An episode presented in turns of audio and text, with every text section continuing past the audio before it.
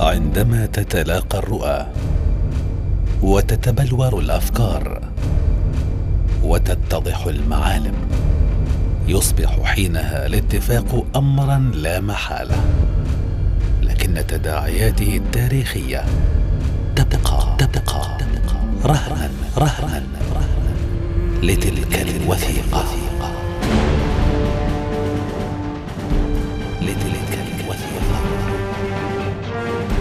الوثيقة. برنامج وثائقي لأحمد عدنان.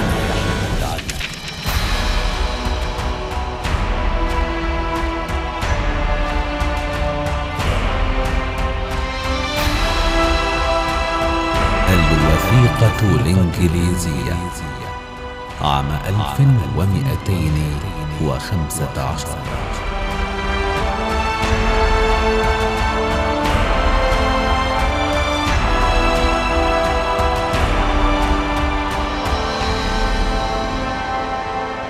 في السابع عشر من شهر تموز يوليو عام 1214 التقى الجيشان الفرنسي والإنجليزي في معركة بوفين في منطقة فلاندرز.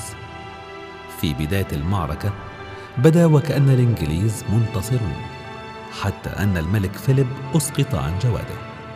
ولكن عاد الفرنسيون فردوا الضربة وانتصروا على الإنجليز.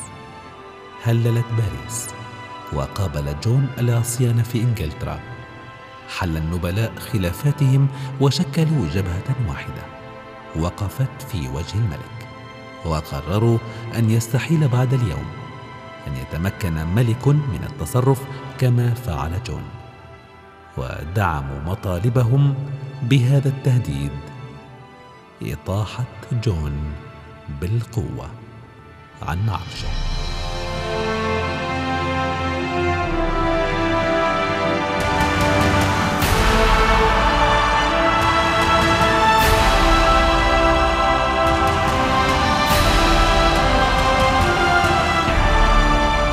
لعب رئيس أساقفة كانتربري ستيفن لانغتون دور المصلح النزيه بين النبلاء والملك.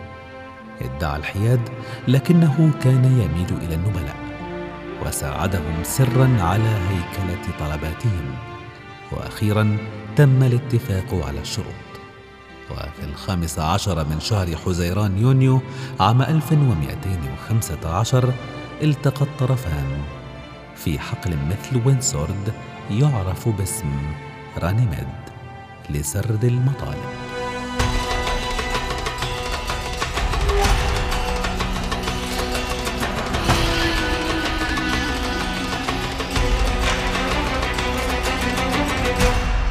قدم النبلاء الذين حضروا مدججين بالسلاح مطالبتهم ووافق الملك جون عليها مرغما.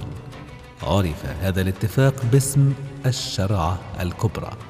ولكن في الواقع هذا الاتفاق ما هو سوى سلسلة من المحاولات الشهيرة التي تعود إلى الوراء إلى ذكرى قسم الملك هنري الأول لدى استلامه الملك وذكريات إنجلترا الإنجلوسكوسكونية. وهي محاولات تهدف إلى تحديد حدود الملك والشعب وواجباتهما.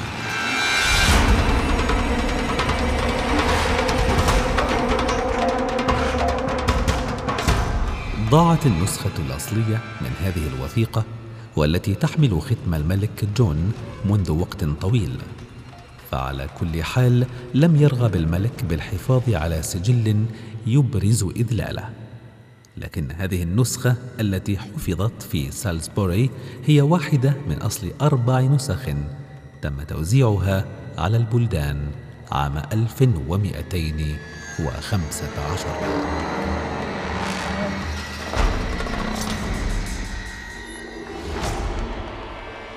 في يومنا هذا نقرأ سمات هذه الوثيقة في بنود كالتالي. لم يسلب أي رجل حر أملاكه أو يسجن على يد رجال آخرين مساوين له إلا إذا خضع لمحكمة عادلة أو لن نبيع العدالة لأحد ولن ننكرها على أحد ولن نؤخرها على أحد.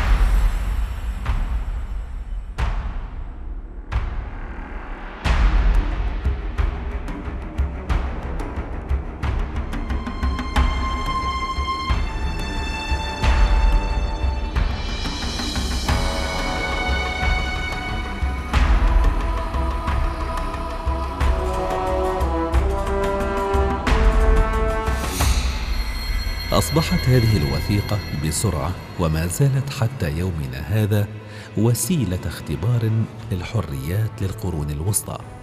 كما كانت أداة ضغط حادة لأنها أجازت للنبلاء استخدام القوة لإعادة الملك جون إلى الخط المستقيم في حال أظهر أي تقاعس في الإيفاء ببنودها. كانت هذه الشرعة قاسية ولم يجندها جون أبداً.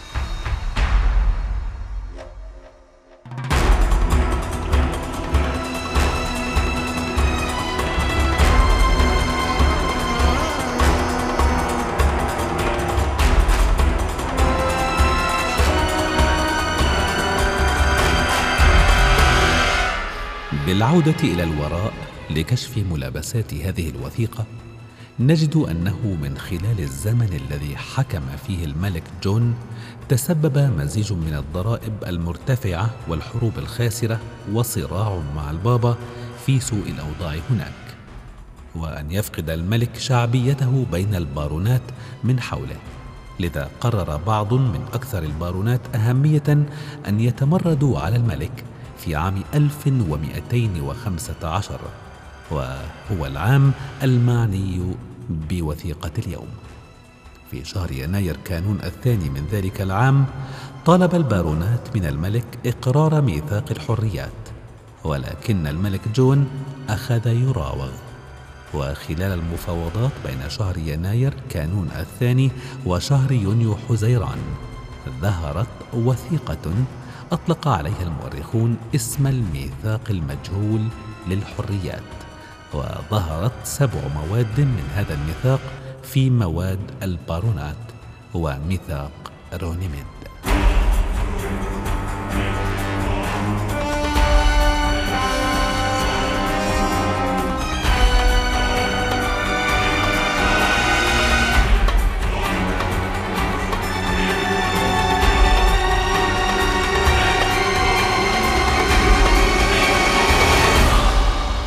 شهر مايو أيار اقترح الملك بأن يقدم القضايا إلى لجنة تحكيم يرأسها البابا ممثلا الوسيط الأعلى. ولكن البارونات واكبوا في تحديهم له واستطاعوا اقتحام لندن في العاشر من يونيو حزيران بدعم من الأمير لويس ولي العهد الفرنسي والملك ألكسندر الثاني.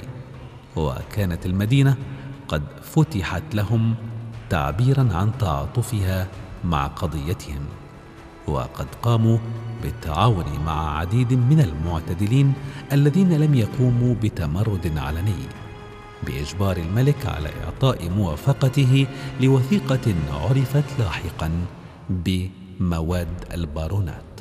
وقد وضع ختم الملك العظيم عليها في المرج في رومينيد في الخامس عشر من يونيو من عام 1215 في المقابل لذلك جدد البارونات قسمهم بالإخلاص للملك جون. كان ذلك في التاسع عشر من يونيو من عام 1215 ميلادية.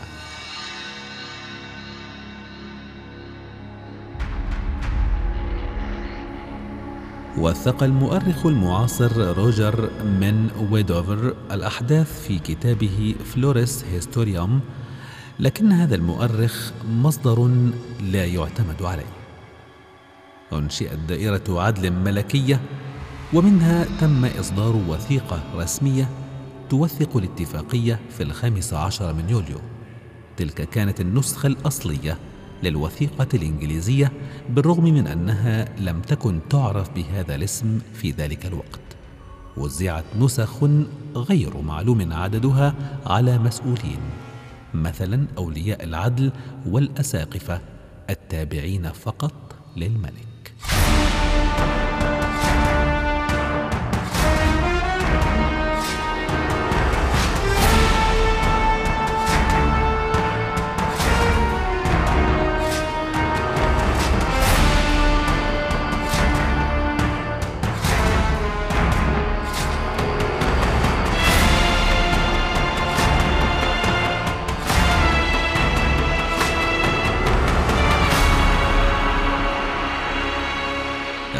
احتوت وثيقة عام 1215 على قسم كبير يسمى الآن بالبند رقم 61 بناء على هذا القسم تأسست لجنة من خمسة وعشرين بارونا لهم أن يجتمعوا في أي وقت وأن يلغوا سلطة الملك إن خالف أحكام الميثاق وأن يجردوه من قلاعه وممتلكاته لو اضطر الأمر إلى ذلك.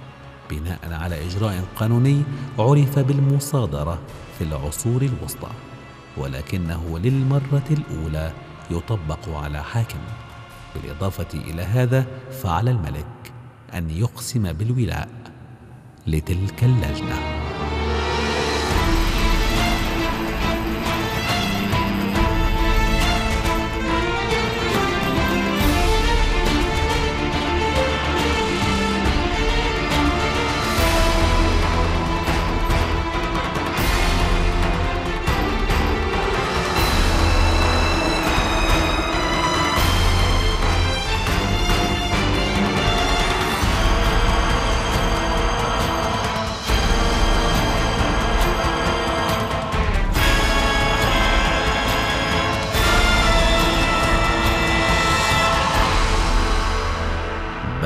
انعدام الثقة بين الطرفين مبلغه فما كان الذي يسعى البارونات خلفه إلا الإطاحة بالملك ولم يكن المطالبة بالميثاق سوى حيلة.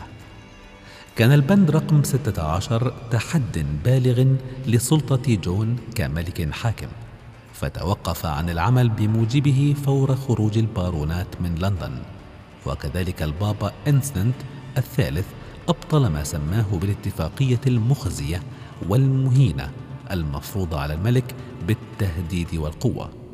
رفض أي مطالبة بوضع قيود على تصرفات الملك قائلا بأن ذلك يحط من كرامة جون.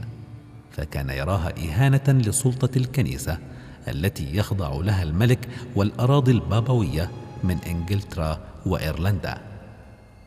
كذلك خلص البابا انسنت الملك جون من القسم الذي يجيبه طاعة الاتفاقية أدرك المتمردون أن الملك جون لن تقيده هذه الوثيقة مطلقا فأخذوا بالسعي لاستبداله بملك جديد.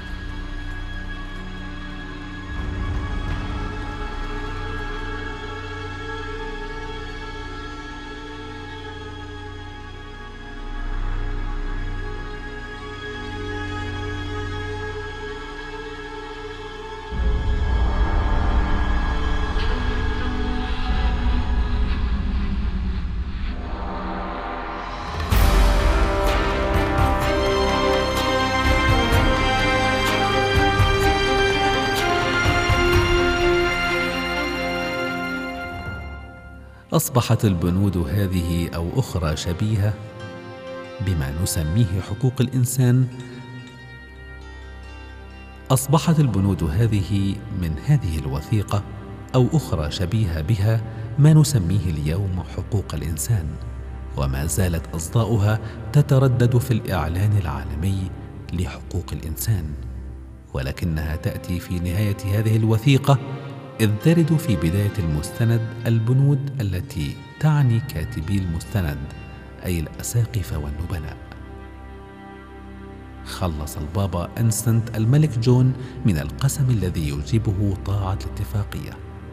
أدرك المتمردون أن الملك جون لن تقيده هذه الوثيقة مطلقا فأخذوا بالسعي لاستبداله بملك جديد. جديد. عندما تتلاقى الرؤى وتتبلور الأفكار وتتضح المعالم يصبح حينها الاتفاق امرا لا محالة لكن تداعياته التاريخية تبقى تبقى رهنا رهنا لتلك الوثيقة.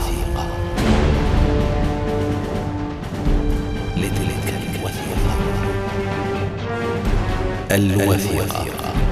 برنامج وثائقي لأحمد عدنان.